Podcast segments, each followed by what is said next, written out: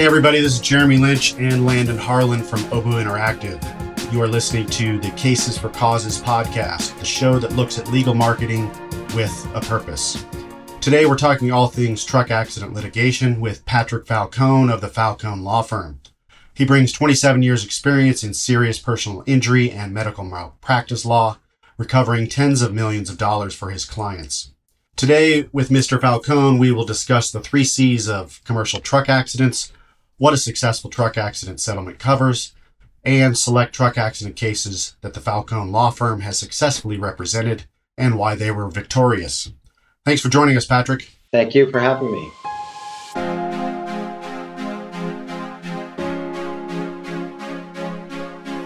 So, Patrick, I wanted to talk to you a little bit about trucking litigation. You know, there's a lot of lawyers. It seems that any lawyer that is willing to handle a you know, any type of personal injury case is also willing to handle a trucking accident case.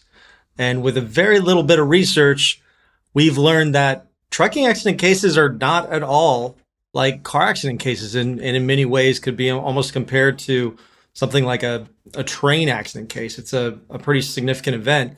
I was hoping you could shed some light and background uh, maybe on your experience or a recent trucking case that stands out in your mind that supports how different they are than a traditional car accident. Well, Landon, you're, you're absolutely correct. The trucking accidents are different in that generally you have a more substantial impact. Typically, trucks are loaded trucks are weighing in about 80,000 pounds. So that's the equivalent of getting hit by like 14 F 150s. So that translates into more significant injuries more significant property damage. And and the difference between a regular auto case and a trucking case is the trucks are going to have data recorders or black boxes. Okay. They're also going to typically have videos. They're not required to, but a lot of insurance companies require that they, they have these. And it's important to try to get this information, secure this information, or have it preserved uh, as soon as the accident happens to avoid those uh, that data being destroyed. So it's very important to start the process on, on getting those those things preserved. Uh, in addition, with the trucking accidents I found, is I'll send out a, an accident reconstructionist right away because he's going to go down there and measure the skid marks. He's going to locate um, where there's debris, and he's going to be able to recreate what happened that day. If he if, even if he gets there a week later, or just even like four or five days, all that stuff is going to be potentially washed away, picked up, kicked around, and it's going to be it's negatively going to affect his ability to find out really what happened. And and that's kind of it's very important for us to, to, to find out what happened in these in these cases. I was going to ask if you could elaborate a little bit more on the accident investigation team uh, and perhaps what I've I've heard is the the preservation of the car. Um, I've heard stories of cars not necessarily totally disappearing, but maybe you've actually witnessed that. Uh, but that preservation of evidence and maybe what that means to someone who's a listener who has been or knows someone that's been in a trucking accident. Right. Well, a lot of times when you when you're, and I assume you're talking about the individuals who's hurt their car. Uh, there may be allegations of, hey, the other person spun out of control because a, a, wheel fell off prior to the truck hitting them. So I think what you're getting at is a lot of times when you when you when a person has an accident and their their property is destroyed, the insurance company will try to you know settle that case out with the property damage right away. And what they'll do is in exchange for the value of the car, they'll take they'll take uh, they'll take the vehicle. They'll take possession of the vehicle and people uh, may not realize that that may not necessarily be the best thing to do, depending on what the allegations are of the driver. So prior to that happening, obviously, if, if there's an allegation that the person's wheel came off before the truck hit it, well, guess what? We're going to want to preserve that car, have it evaluated to make sure so that the expert can look at it and say, listen, this wheel did not come off before it was struck this, you know, or, or, or any other allegation there may, there may be with regard to the person who got hurt, their vehicle causing the accident. Sounds like the trucking company can, not a pun intended, but swiftly they quickly move in if they see maybe there has been something that could be holding them accountable or them negligent and they may want to buy and settle quickly just to make it all go away well that, that's a potential like uh, but it's something that needs to be evaluated by by an attorney right away just so that we can we can make that determination for the client so for drivers of passenger vehicles who are involved in any type of accident there comes a certain level of stress a commercial trucking accident would seemingly add an additional layer of stress. What are some of the things that drivers need to keep in mind in the immediate aftermath of this type of accident? Well, I, and like you said, very often these are very stressful situations, and I, and I think there's not there's a physical aspect to what's going on when you're involved in an accident, but there's also a mental aspect to it. A lot of times, I have gotten received calls from an accident scene saying, "Oh my God, I was just involved," and and it's it's it's an emotional thing for a lot of individuals but if you can get past the emotion and certainly you know you may be limited if you have physical injuries either you know you're you're unconscious obviously or, or you're you're unable to move. But if assuming that's not the case and assuming you're emotionally uh, uh well enough to to start thinking that way uh, as far as what, what you can do to help your case is photos. Um, photographs are very important. Videos um, I'm starting to see a lot of that, obviously, with, with cell phones and, and the availability of videos on phones. People uh, are now kind of filming the area, which is, you know, important, especially if there's, you know, especially if there's allegations that, you know, someone did, there was another vehicle, phantom vehicle, or, or what, or whatever, whatever they may try to blame someone else for, uh, because there, may, you know, the video may show some physical evidence that once again, is no longer there a week later uh, to kind of refute what that, let's say, the truck driver may be saying caused the accident. Now, um, and I think Landon hit this on the introduction, is another difference between the uh, regular auto cases and the trucking cases, in my experience, is, you're dealing with a much sophisticated crowd when it comes to these truck accidents. You're talking about very sophisticated adjusters, you talk about obviously you talk about professional drivers which so their statements are going to generally be more sophisticated than a non you know professional driver uh, and you're dealing with very sophisticated attorneys. And, and the reason why is you're talking about more substantial injuries. You're talking dollar value of the cases being worth more and the exposure of the insurance companies. So my point is right off the bat, you're dealing with a very sophisticated crowd versus a typical, let's say, auto accident where you know you don't have uh, a lot of injuries and you don't have a lot of dollar exposure for these insurance companies. Clearly, they're willing to spend more money and more time on these cases because of the dollar and the injuries involved, dollar figures, exposures, and the injuries involved. So it's important to, to, to try to get an attorney right away, kind of knows what they're doing, and kind of shift that balance of power because you're dealing with you know it, it, a sophisticated team. Typically, it could be two or three attorneys sometimes on on, on behalf of the insurance company. I want to switch gears a little bit and talk about something that you have on your website, falconelawfirm.com. Tell us about the three C's of commercial trucking accidents. What are they and why are they important? Yeah, so so when we're looking at these trucking accidents, the four C's talk about cargo, carrier, and company. So uh, I'll start off with cargo. So it's important to know what these trucks are hauling because a lot of times they may contribute to the accident. So, for instance, if they're overloaded, okay, the law requires that they, they can only load their truck a certain amount of pounds with cargo. A lot of these the trucking companies want to exceed that because it's more profitable to them to ship you know in the same truck more more weight because their cost uh, uh, their profit's going to be more. That's illegal. They can't do that. Was the cargo properly secured? Because a lot of times uh, in moving a um, some a shipment the cargo may shift. It may cause the the the back end of the truck to, to shift and then cause a jackknife which may contribute to the accident. Sometimes in a trucking accident there's a there's the initial impact and there's an explosion okay? And sometimes the explosion is worse than the you know uh, than the the impact as far as injuries to the client. So we want to look at what were they hauling? Was that properly secured? Why did the explosion happen? So that's all uh, things that we need to start investigating right away. Um, I, I, had a case where um, the trucking company, you know, I had a plaintiff lady who was hurt. She was severely hurt from a uh, trucking accident. Trucking trucking company was denying liability. Uh, in the course of our discovery, we uh, made requests. We we found out where he was coming from, where he had picked up, and we sent subpoenas to the company that they had picked up from, who who were not involved in the in the litigation, and we determined that um, you know what they sold, what the company said they sold to this this trucking company versus what the trucking company said the amount that they said they picked up were quite different. And we were able to determine that you know that the trucking company had uh, intentionally understated the weight of the of the load based on what you know we basically said all right would you would you sell them they said we sell them 100 you know widgets and the weight of each widget was x. So we figured it was not too hard to figure out that they were carrying way too much weight uh, in that cargo in, in that truck.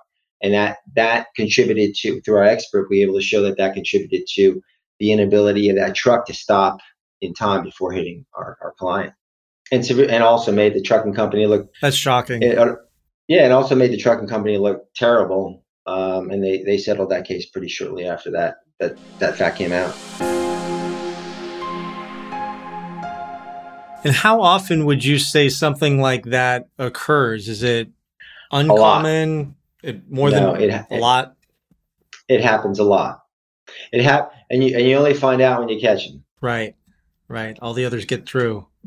Wow, that is yep. surprising. It, it's it's and it's scary because you think about it. You and your families are out there, right, going to karate practice or going to dance lessons or going to soccer games, sitting in your cars, not knowing that these trucks are overloaded and really the, the brake pressure or whatever, it's unsafe for them to, to travel and be able to, to control those vehicles, all in the name of either getting stuff done right away because you got a shipment that's got to be there by X date, uh, and they don't have time to take two loads, right? They want to do it in one. The second C is you've identified is carriers. Correct. Uh, can you talk a bit, little bit about the differences in the types of carriers, the reputation of some carriers when it, in, when they're involved in accidents? Uh, how does how does that work? Yeah, so we kind of say, all right, the carrier is the person who owns a truck. So what we do is when we do our analysis, so the first C was cargo. We analyze we, we do an analysis as what what they were carrying. Did that contribute to the accident? The second one is the carrier. Okay, did the, they, they maintain the truck? Was the truck properly ma- maintained? We look at the maintenance records. You know, there's a bit, there's a you know industry standard as to what needs to be tires changed every so often. You know, brakes checked every so often. Did they do that? If they didn't, then they have a problem. We look at the hiring of the drivers. Were they negligent in hiring these drivers? They have a history of you know drinking. They have a history of DWIs, history of you know um, bad accidents, history of not uh, of overloading trucks. So we kind of look for all that as well, because that's once again the the second stage of the analysis of the cases that we look at is for trying to prove liability.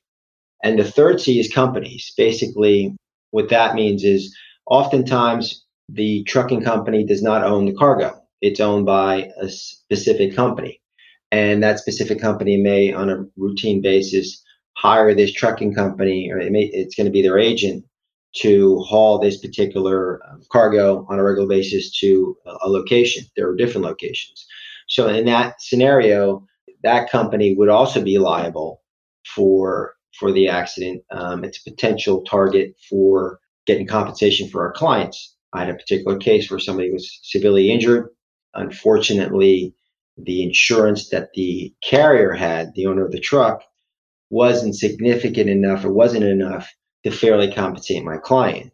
So once we determined that, hey, there was a Fortune 500 company that was regularly using this particular carrier uh, exclusively to deliver for them, and that's all they had in their truck on a regular basis, we were, were able now to get into the litigation, get the carrier, get the company into the litigation.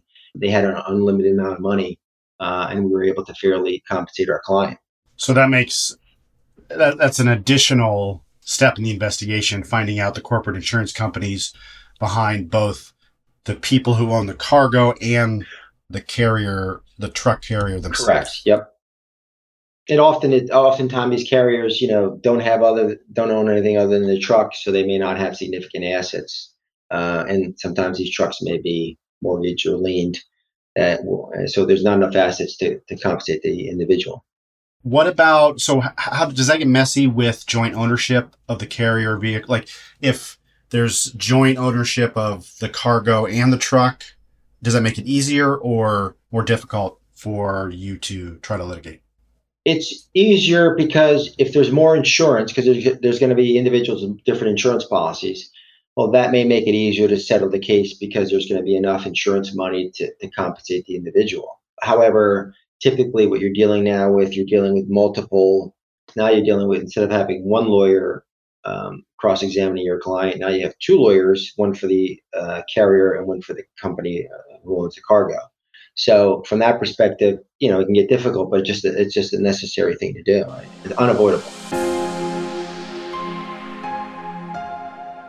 So Patrick, there's more than likely a few people that are listening who have either been involved in a truck accident. It could be their first time. Uh, hopefully, they did not lose a loved one, but that, as we know, given the types of injuries and the sheer weight of a truck, is something that can happen. What can somebody, what is something you can share with somebody right now that they can use to their benefit starting today in order to help preserve their case to give it the best shot for the highest recovery? Okay, it's a good question.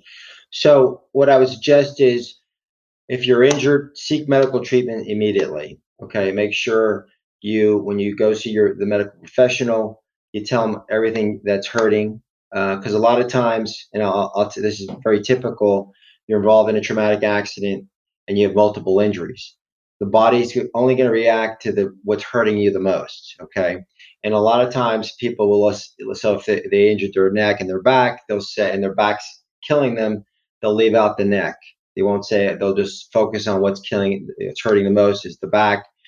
And then as the as the back gets better, typically what happens is now the neck starts hurting a little bit more, and now that's the primary cause of pain.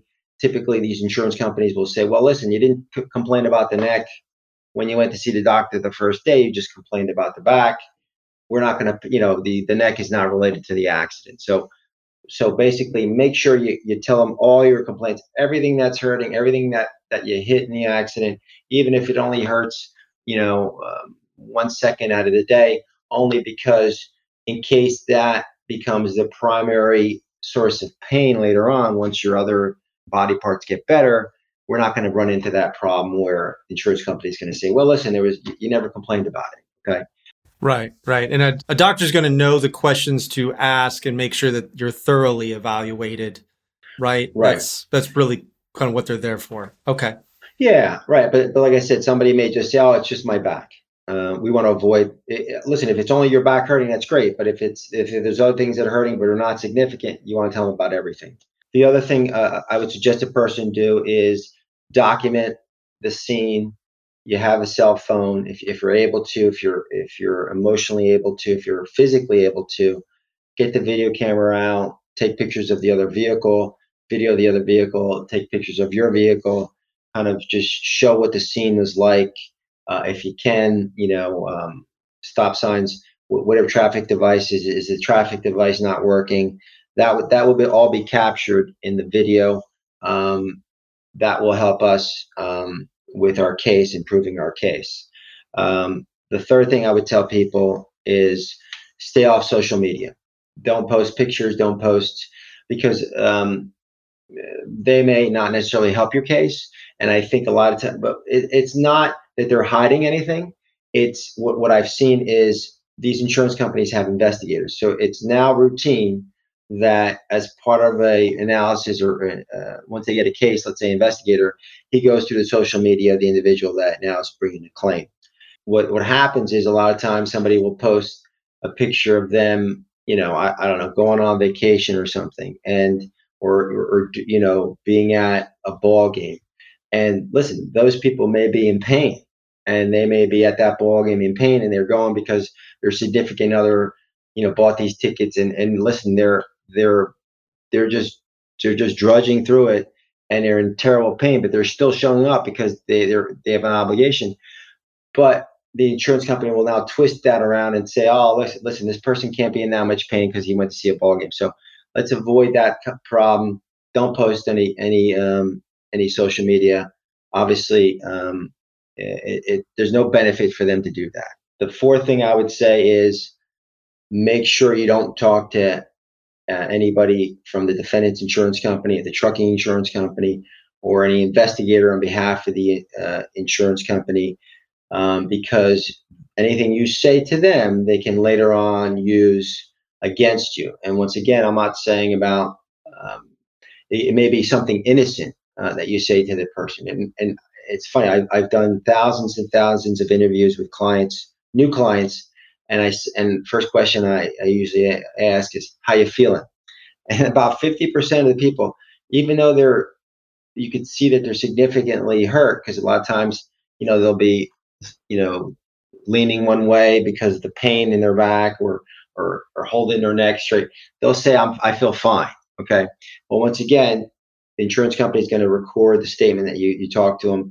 They're going to say, How you feel? You're going to say, Fine. And now they may use that later on against you when you testify that, Hey, you were injured at the accident, right. you're in pain right away. Once again, it just creates, right. it creates a, it creates a doubt. We're not, you know, yeah, and we don't need that. Sense. So don't talk and, and, and they can ask you, and a lot of times the question may be may be incomplete, and they may try to, you know, um, try to use that answer in a different context than what you meant it. So let's, you know, usually if if there's going to be an interview, it's going to be with me there because if there's a question that is asked that um, I know could be confusing, I will then interject and say, uh, ask for a more specific question will be more likely to answer what they're really what, what they're really looking to get out of the individual. Um, and lastly, uh, you got to hire the right lawyer right away. Because, like I said, these trucking accidents are very complicated. We have to get preserve a lot of evidence right away. We have to send a team of uh, accident reconstruction people down to the scene to make sure they record all the um, they measure the skid marks. They they take pictures of the scene as they exist at the time, uh, and then we can try to get an accurate picture of what happened that day. So, Patrick, it sounds like the investigation or the investigative process that you have to go through to find some really intricate details about the accident can really make or break how the litigation goes. Is there an example you could give us of a successful case that you litigated that maybe had a twist that allowed you to prevail? Yeah, um, I, I, mentioned this before, but I'll mention it again it was the case where um, plaintiff I was representing a lady who was severely injured in, in a um, in a trucking accident. There was there was allegations that the trucking uh, driver was not at fault, and we were able to figure out through investigation that they were underreporting the weight of the vehicle, and we did that by um, subpoenaing information from the place where they were picking up from. And we were able to determine that the weight of what they sold was not accurately reported uh, from the trucking company as to what they picked up from this from this company. So through our process, that we were able to determine that, and that actually just uh, caused the case to settle uh, quickly. I can think of another case where, once again, person was hurt. There was allegations that the trucking company was not at fault. We were able to get the, the truckers have to keep logs of their driving. They're supposed to take breaks uh, every few hours for a certain period of time um, before they could get back on the road. This particular trucker uh, had uh, kind of falsified the information, basically driving longer than he was supposed to. And the way we figured out is through we got the records.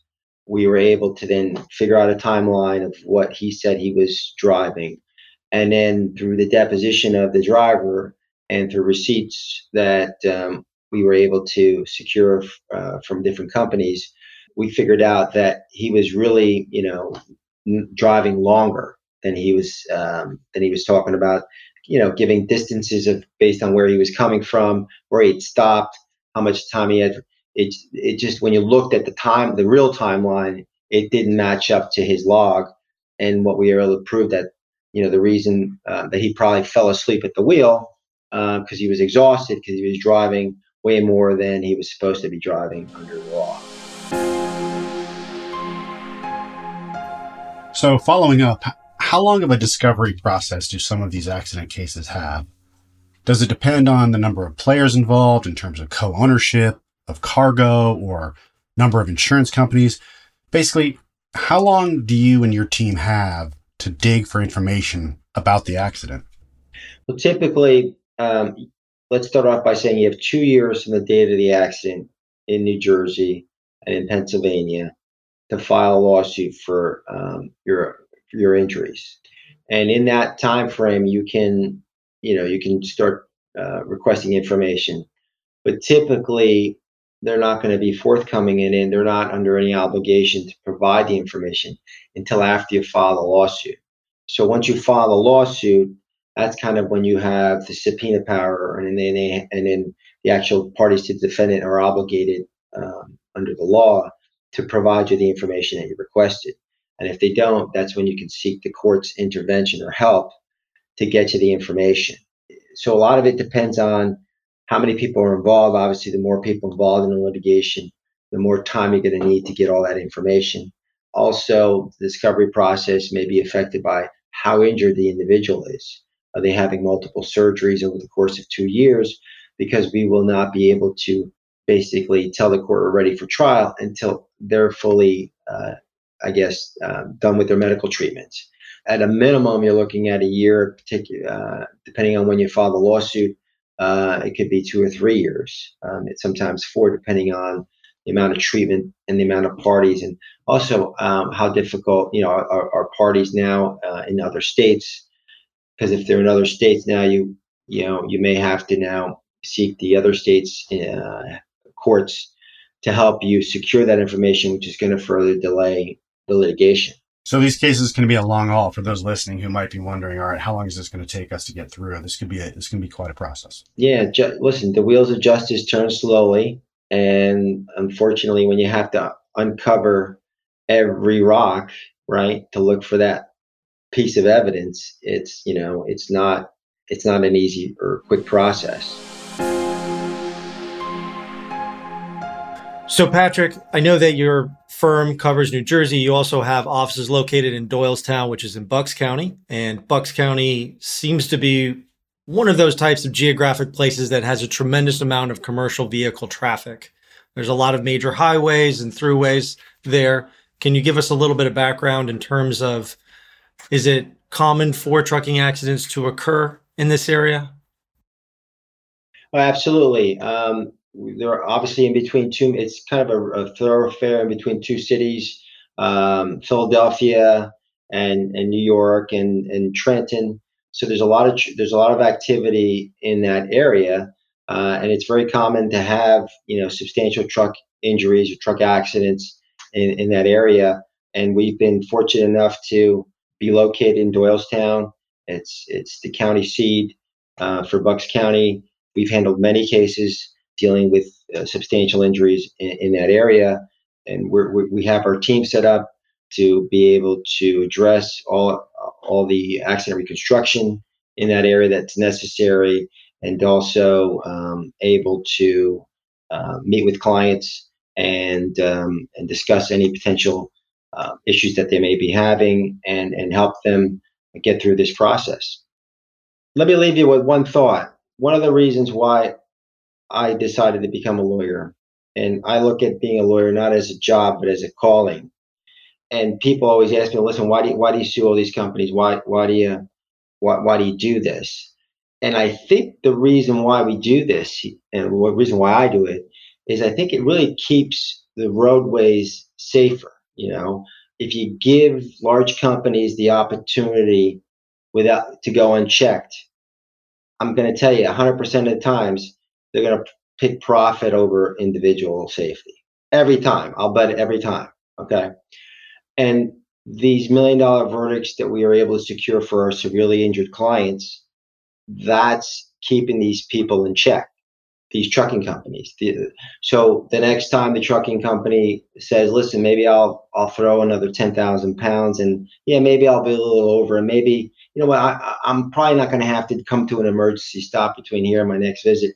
They'll think twice about it, and I and I and and I think it it it really keeps the roadway safe because it now makes these individuals think, listen, I'll just do two rounds because we don't want a lawsuit, right? If they, if we didn't have lawsuits, they they do it every time, and then you're you're sitting in traffic, with you know, um, bringing your kid to soccer practice, karate, dance school, and I think you're going to be a little less safe because you're not going to know whether the truck behind you is going to be able to stop in time. Really good stuff right there. Uh, Patrick, thank you to you and your firm for doing everything you can to protect victims of truck accidents. I want to thank you for joining us today. And if listeners out there want to find out more about Patrick and the Falcone Law Firm, you can follow them on Facebook at Falcone Law Firm LLC or visit their website at falconelawfirm.com.